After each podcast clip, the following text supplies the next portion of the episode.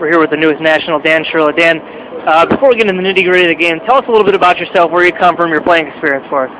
Um, well, I played my youth hockey in Delaware. I'm actually from Pennsylvania, right by the state line. And then um, I was actually a little flyer at one point in my career, junior A. And then I played up in uh, the Ontario Junior Hockey League, and then came back down here uh, for the junior flyers at first this year. And now I'm here at the Nats.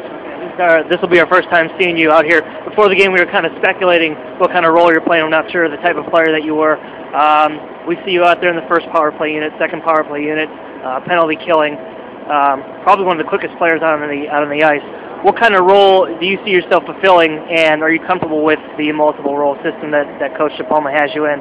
Um, at the end of the day, I mean, I, I know, I mean, I can recognize that I've got some junior experience. Like, I've played in leagues, like, far away from here, and at the end of the day, like, I just try to do everything the best of my ability. Like, whatever coach wants to put me out on the ice to do, I mean, I'm just going to do it as best I can. You know, whether it's, you know, going in there grinding and hitting guys or, you know, trying to score a goal or whatever. I mean, just try to be a leader and lead by example the best I can here.